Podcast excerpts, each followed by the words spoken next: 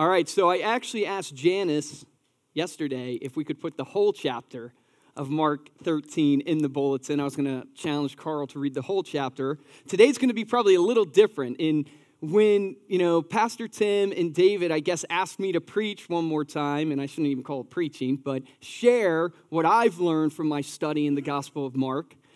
I agreed to do it, and I didn't realize they were tricking me because I don't know if you guys have read chapter 13 of the Gospel of Mark, but chapter 13 is an extremely intense chapter. We're going to talk today about the Antichrist. We're going to talk about tribulation. It's, Pastor Tim, I tell him this this morning. He's like, What are you talking about? I'm like, Well, haven't you read chapter 13? It's a super intense chapter. And, you know, we've been going through this study of the Gospel of Mark. And Pastor Tim and David have laid out for us that the Gospel of Mark, we have had the privilege to learn about the life of Jesus. And the Gospel of Mark is all about what? It's all about the revelation of Jesus' deity. So Jesus wasn't just a man, he wasn't just a historical figure, he actually was the Son of God.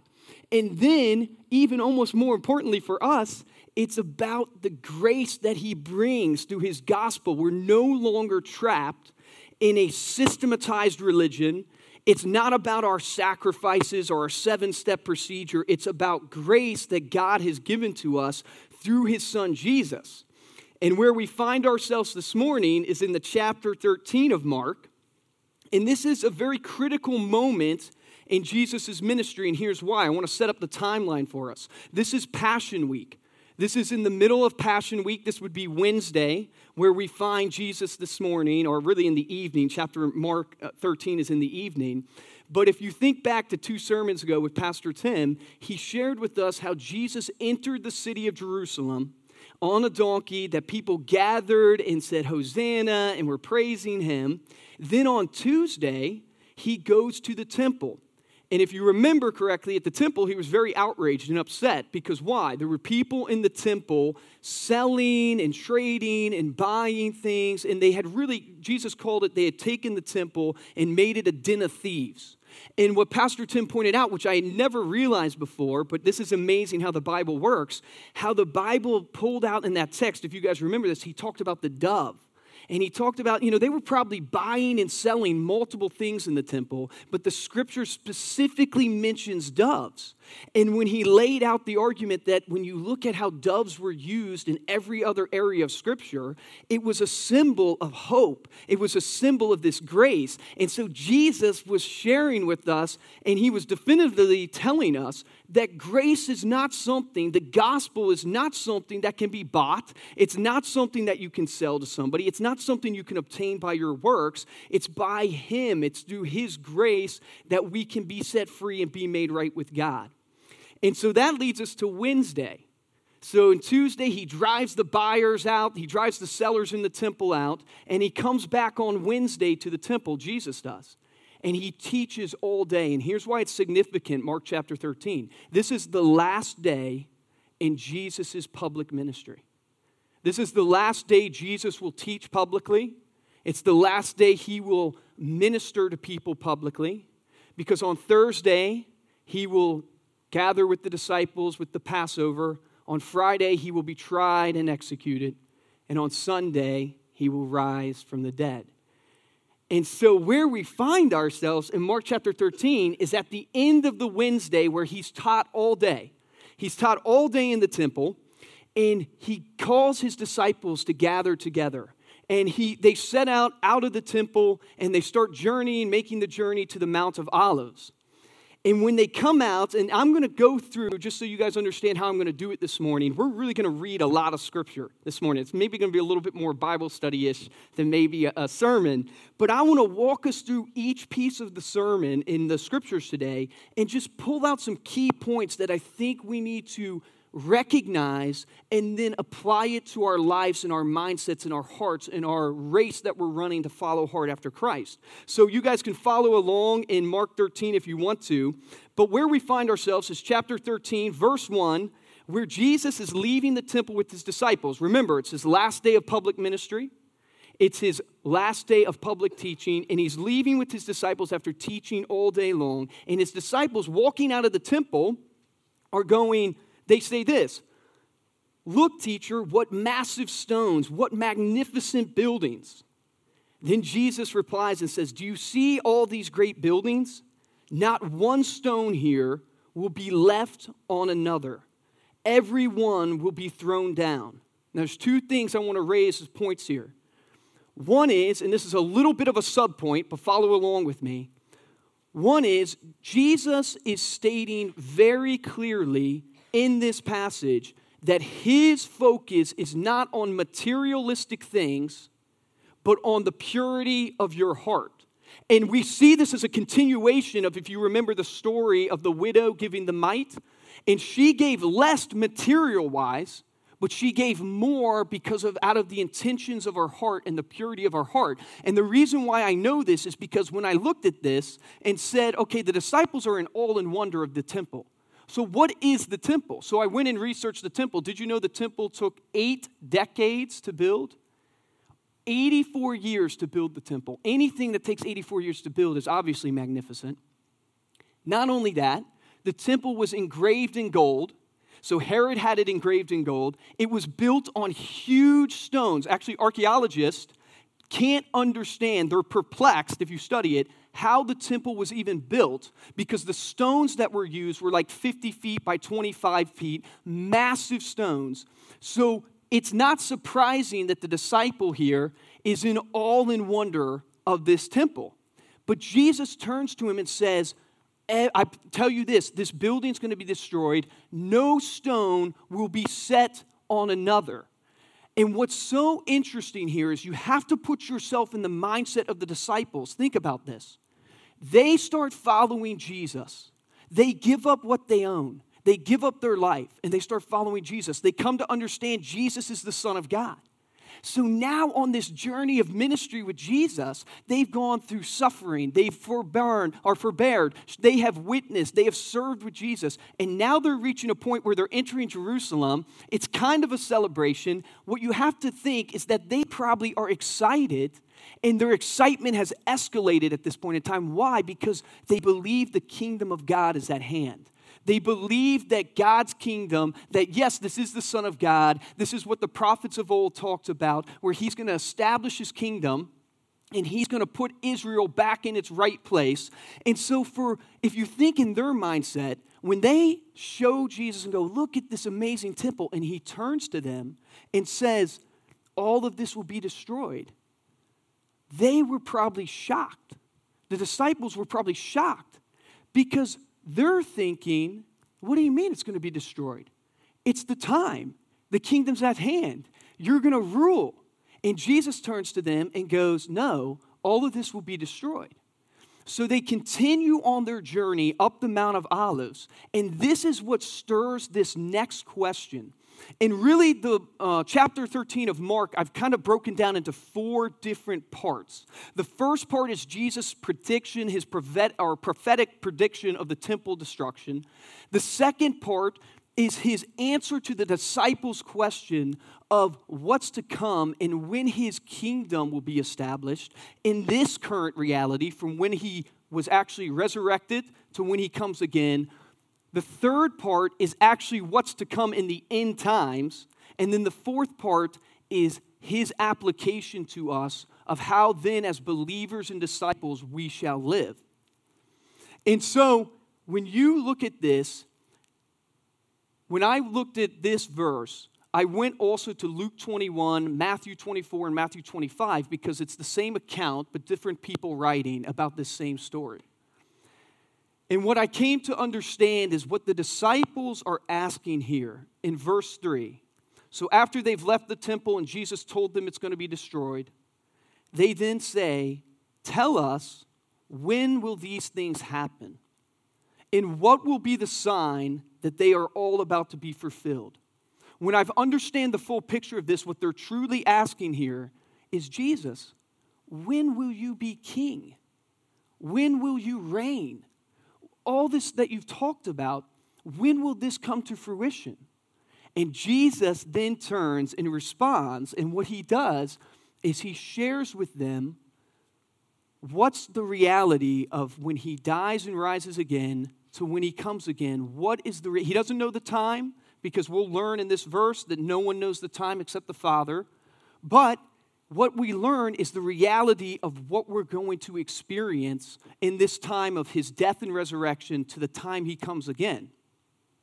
And so I'm going to read this real quick so you guys can just hear the grim reality that we're up against in this life as believers and followers of Christ. Jesus said, this is in verse 5 if you want to follow along, along, Jesus said to them, Watch out that no one deceives you. Many will come in my name, claiming I am he, and will deceive many. When you hear of, of wars and rumors of wars, do not be alarmed. Such things must happen, but the end is still to come. Nation will rise against nation and kingdom against kingdom. There will be earthquakes in various places and famines. These are the beginnings of birth pains. So it's just the beginning of what's to come. You must be on your guard. You will be handed over to the local council and flogged in the synagogues. On account of me, you will stand before governors and kings as a witness to them, and the gospel must first be preached to all nations. Whenever you are arrested and brought to trial, do not worry beforehand about what to say. Jesus said, just say whatever is given to you at the time, for it is not you speaking, but the Holy Spirit. Brother will even betray brother during this period of time to the death. A father, his child, children will rebel against their parents and have them put to death. Everyone will hate you because of me, but the one who stands firm to the end will be saved. I don't know about you guys, but does that sound, if you were a follower of Jesus at this time, and you came into Jerusalem and you're expecting the kingdom to be at hand, and you turn to Jesus as a follower of Jesus for many years now, and you ask him, When is your kingdom going to be at hand? And he turns to you and tells you this reality, how many of you would be excited to continue on? Because I know when I look at this, this to me the first point I would make the health, wealth, and prosperity gospel does not live in this text right here. It doesn't live in this text. This reality that, the, that Jesus is sharing with us is not a health, wealth, and prosperity gospel. In fact, I wrote down the, the point here there is no hope for a better world.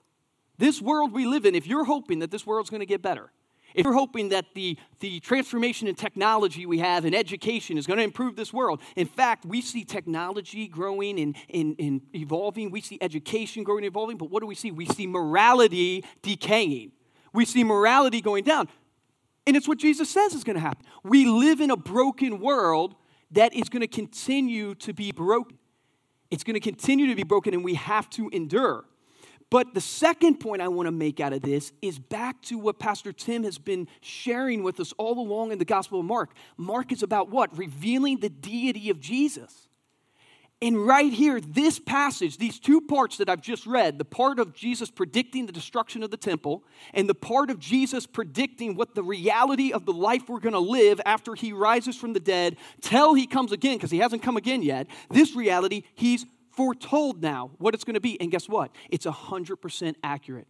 It's 100% accurate. And this is evidence of the deity, again, of Jesus. Because here's why the temple, 40 years later from when this is written, so this was said in 30 AD. In 70 AD, the temple is destroyed by the Romans. The Romans come in and besiege, and they lay hold to the city and destroy the temple. So Jesus was right 40 years before it happened. Only God can know that. Only God can know that. Not only is he right about the building being destructive, so if you're a cynic out there, I'm a cynic. Well, every building's going to decay. Every building eventually, it's easy for me to say Calvary Vision will eventually be destroyed because every building eventually probably will decay and be knocked over or whatever. But he not only does that, he gets very specific. What does he say? He says, There won't be a single stone on another stone.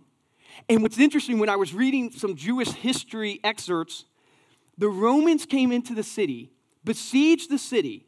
They then pushed the Jews back into the one safe harbor they have, which is the temple. Then, what, you know what they do to the temple? They set it on fire. And what it does, you know how I told you it's engulfed in gold or engraved in gold? The gold melts. So they come into the temple, they lay siege of it, they kill everybody who doesn't flee and is saved. They kill everybody. And the Romans don't want to leave without any plunder. So what do they do? They overturn every stone to get the gold. How amazing is that? That the Lord is predicting the destruction of the temple, that no stone will be on itself. It's another example of Mark, the Gospel of Mark, showcasing the deity of Jesus, that only God would know this. He is accurate in his prediction of specific things, and he's also accurate in his prediction of the nature of this life that we're living on this corrupt earth. All of us, when I read this, can all of us attest and testify to this is the reality in which we live. What does Jesus say in verse 5 through 13? He says there's going to be what? Wars, there's going to be famine, there's going to be desolation. Not only these natural disasters that are going to come up against us, but we're going to be persecuted. How many of you are constantly hearing of wars? How many of you are constantly hearing of earthquakes, of natural disasters happening? I did a little research myself. From the 1980s till today, over half a million people have died in war every year. If you think of World War II, it was like 70 million people. If you think of the bubonic plague, over 60% of Europe was wiped out of their population. They predict about, or they, they say about 100 million people. Why am I sharing this with you? Because what God has shared about our reality after he dies and rises again and goes back to be with God, to when he comes back, he says, What is it going to be? It's going to be a reality of a broken world that is desolate, that has famines, that has earthquakes, that has all these things. So he has predicted again what we live, and I think we can all testify to that. I love what John MacArthur says here. It's amazing. He goes, The Bible is always or always perfectly corresponds to reality. And I have found this to be true in my own life. You guys know I run a company. I am amazed at the principles of the Bible when I apply them in the management of my employees, how accurate it is. I'm amazed. But John MacArthur is saying even more than that. He's saying about the history. But he goes, the Bible always perfectly corresponds to reality. When the Bible says something will be a certain way, that is exactly how it will be. It will be what Scripture says it will be, both in general terms as well as in absolutely specific terms. You see in this passage, you have the specific event of the 70 AD, the temple destructing the stones, and then also the general prediction of how the world is. The reason why I point this out is because what we are finding here in Mark chapter 13 is his disciples, again, are asking the number one question, the question we would ask Jesus Jesus, when are you going to establish your kingdom? When is pain and suffering going to stop? When do we, why, why do we have to continue to live in this world, in this broken world? And Jesus then tells them what the reality is that they're going to live in, not the time it will be solved, but the reality they're going to live in from the time he dies and resurrects, goes to God, until he comes back. And he's accurate in it. And what we're about to read is we're about to read what God says about him coming back, about this idea of the tribulation. And so I don't know about you, but for me, if he's right in the temple, and that being destructed, and he's right in his rea- of how he's predicted the reality to be when he went to heaven, well, you better believe he's right in what he's about to say in the tribulation that's coming. There's two points I want to I want to make though before we move there. One is I want to make the point that we as Christians, God has given us this as an expectation of what to expect. One of the hardest things for me in my life is when I have expectations of how something should be, and it doesn't end up that way, it's super, super painful. Take my relationship with Megan and my marriage with Megan if my expectation is for Megan to, to you know, love me and, and always be, you know, by my side and all these things, and it doesn't end up that way, it causes tension in my life, in my relationship with Megan. And so clear expectations are so critical in your marriage, in your work, and God is giving us an expectation of what to expect as Christians. All of us live in this world right now. So when you are upset that you're not getting the job you want, if you're upset because of the famine, the destructions, the things that are happening, understand it's what he said it would be. And that leads me to the second point I want to make before moving to the future prophecy and the future that God's talking about here is this verse when I read it I struggled with it because in verse 13 or this passage in verse 13 it says everyone will hate you because of me. Because of Jesus, everyone is going to hate me. And then he says this which I felt contradicted Mark. He goes, But the one who stands firm to the end will be saved. Other translations, the one who endures till the end will be saved. Well, I thought Mark was about what? Grace. It's not Juliana's ability to endure that saves her, right? It's not. So, why is the scripture saying the ones who stand firm to the end will be saved?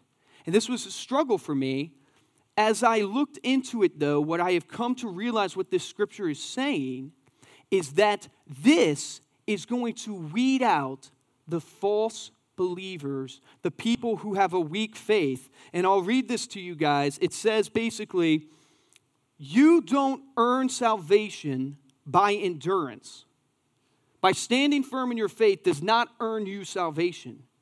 You prove you have the real thing by endurance. Superficial faith will collapse under persecution.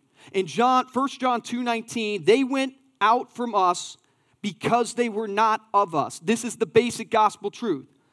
Authentic God given faith will endure. Why? Because he tells us. Because the Holy Spirit will provide strength God will provide you grace. And he says that if you see, just say whatever is given you at the time, for it is not you speaking, but the Holy Spirit. Here's the point that I think this passage is making here is that it's not about your endurance and your standing firm that's going to make you a Christian and make you have uh, be saved at the end. It's this: trouble, deception, persecution, suffering will burn up the chaff it will reveal the shallow, weedy, rocky ground of false profession. And under these kind of pressures, superficial interest in Christ will have no endurance. So, what the point is, is that you don't earn your salvation by enduring. You don't earn your salvation putting a helmet on and buckling down and going, I'm just gonna, I'm just gonna wait this out. You demonstrate your salvation by enduring. Salvation is a gift of grace. John MacArthur says it's authenticated in tribulation and in trial. Your salvation is authenticated in tribulation and trial. And that's why James says, Count it all joy, my brethren, when you encounter various trials, knowing what? That the testing of your faith produces endurance. So, your true faith is not your, your salvation is not given to you but anything but the grace of God, but it's authenticated in your ability to stand firm in the faith. True faith is strengthened to endure. So let's move on very quickly because, whew, time's flying. Uh, so we'll move on very quickly to this next uh, point, and I'm going to s- kind of speed over this because we could do a whole study on the end times, and whew, it's over my head as I really was diving into this, I was blown away. I'm not just saying this. Like, even singing the song, we sang, Who's able to break the seal? That's talking about Jesus. Jesus in Revelations breaks the final seal. That, that song that we just sang, it was amazing when I was reading it. I didn't know that before until this study, until I went through this study. So I thought that was amazing. But I want to read to us because here Jesus has told us what our reality is, but now he's going to tell us what the end times are going to bring. He's going to predict for us and tell us what we need to be aware of. And I want to just share it with us and read it to us so we can understand this is just the beginning. He gives the example that this is the, like childbirth. In, in childbirth, now, I've never had the privilege of having a child, but I've been told that the pains in the beginning are far apart from each other. But as the end draws near, they get closer and closer and they intensify and it gets harder and harder and harder. And Jesus is telling us that's what the end times will bring, that it's going to intensify from here. So we pick up really in verse 14 and it says, When you see the abomination that causes desolation standing where it does not belong, let the reader understand. The abomination that causes desolation, and all of you, I would encourage you to go into a study of Revelations, but this is the prophet Daniel, talks about this, but this is the Antichrist. The abomination that causes desolation, standing where it does not belong, refers to the Antichrist standing in the rebuilt temple in the nation of Israel, claiming to be God. And I would encourage you all to study it. It's amazing. And I share with Megan today, it blows my mind. The nation of Israel formed back together in 1948. So the nation of Israel got scattered, and the nation of Israel formed back together in 1948. Why do I share that? Why does that make me smile? It makes me smile because no other nation has ever gotten back together. It never happened. And the reason why I smile is because for Jesus' scripture to come true, the nation of Israel, the temple has to be rebuilt by the nation of Israel. And so it's, it's an amazing, when you study the scriptures, it really is amazing the detail that has woven together, that has to come together for Jesus' word to be accurate and true. And there's nothing else that it can be besides that He is God, that He's the creator. But let's walk through this. When you see the abomination that causes desolation standing where it does not belong, let the reader understand. Why does it say let the reader understand? It's because the people who are going to read this are not the disciples. The abomination that causes desolation does not happen with the disciples. It, it's going to happen, it could be our generation, could not be could be our generation, but let the reader understand, and then let those who are in Judea flee to the mountains. Let no one on the housetop go down or enter in their house to take anything out. Let no one in the field go back and get their cloak. How dreadful it will be in those day, days for pregnant women and nursing mothers. Pray that this will not take place in winter because those will be days of distress unequaled from the beginning when God created the world until now and never to be equal again. If the Lord had not cut short those days, no one would survive, but for the sake of the elect whom he has chosen, he has shortened them. At that time, if anyone says to you, Look, here is the Messiah, or Look, there he is, do not believe him. For false messiahs, false prophets will appear and perform signs and wonders to deceive if possible, even to deceive the elect. So be on your guard. I have told you everything ahead of time. Sounds kind of like a movie, I told Megan. It's like a terrifying movie that even so much the Bible, Jesus is telling us, hopefully it doesn't happen in winter. Hopefully it doesn't happen when you're pregnant and have child. That's how bad it's going to be at the end times.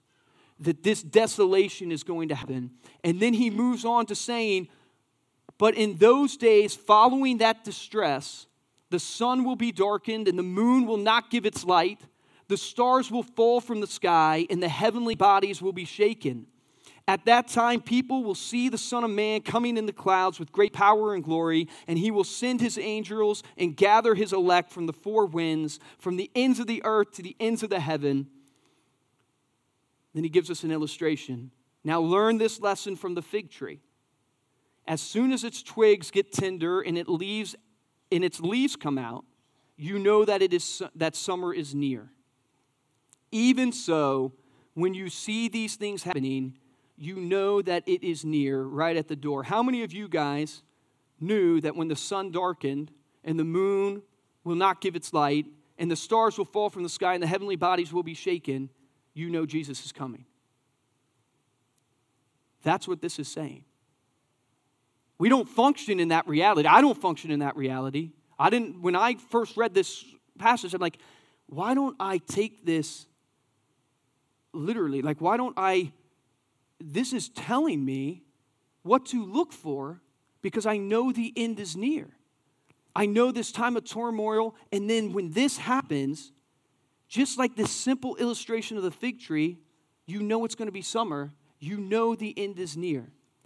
So we're not going to go into the details because this requires a whole, st- it could be hours and hours and weeks and weeks, and maybe we'll do it in the future, of what all these things mean. Why is it going to be this way? But the question that pops into my mind to get to the application of this message, and I hope it pops into yours, is I want to know, Jesus, what should I be doing? What should I do? Because you're telling me it's going to be grim right now, Luke, till I come back. And when you see the sun darken, when you see the stars fall from the sky, be ready because I'm coming. I want to know what I should be doing. And that's, I think, exactly what Christ answers for us in this next passage from 32 to 37. He says, But about that day or hour, no one knows, not even the angels in heaven, nor the Son, but only the Father. Be on guard. Be alert. You do not know when that time will come. It's like a man going away. He leaves his house and puts his servants in charge, going each with their assigned task, and tells the one at the door to keep watch. Therefore, keep watch because you do not know when the owner of the house will come back, whether in the evening or at midnight or when the rooster crows or at the dawn. If he comes suddenly, do not let him find you sleeping. What I say to you, I say to everyone watch. Now, I screamed that today when I was uh, kind of practicing with Megan. She said, Are you going to yell watch in the, in the sermon? I said, I might. Watch. How many of us are watching? I'm preaching at myself here. Meaning, like, how many of us go through our day to day life with this attitude? With being on guard, being alert, the end times are near, or how many of us are focused on our jobs, our careers, our families, our relationships, our materialistic things, the building a temple for 80 years to gold and saying, God, look what I did? The application here is take heed. Take heed. Be alert. Be on guard. The end can come at any moment. And what I love about this is in Luke 21 36, it says, Take heed, pray.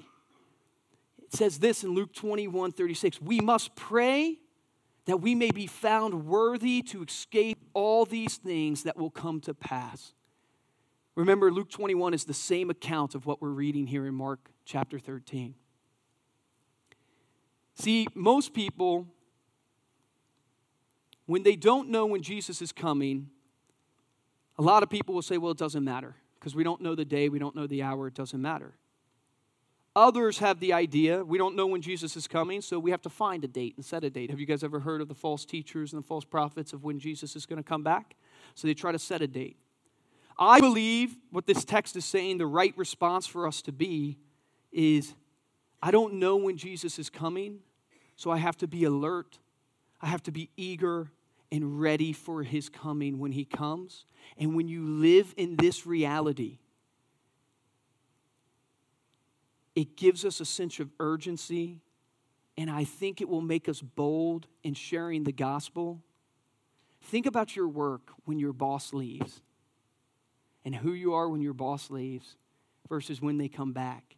And your hope is, as, as a boss, is that they're the same when you leave. But how many of us are listening to see if they're going to come around the corner? And it's that idea that all of us should be functioning in a, in a state of this place is not my home. It's a grim reality. There is an amazing time coming for all of us with Jesus. But how many of us are enduring and eagerly waiting, watching, praying, staying on guard, staying alert. That's the endurance. How many of us are doing that? I know myself, I'm not. I know that the level, uh, this almost is a story to me. It's like a story I'm reading in a book, but it's reality if we truly believe that Jesus is the Christ, the Son of God, who he said he was, and that Mark is explaining to us his life and his ministry, he's telling us be on alert and on guard. And this will cause us to think about everything we're doing because if God came back right now, would you be sleeping? Would you be in sin? What would you be doing when God comes back?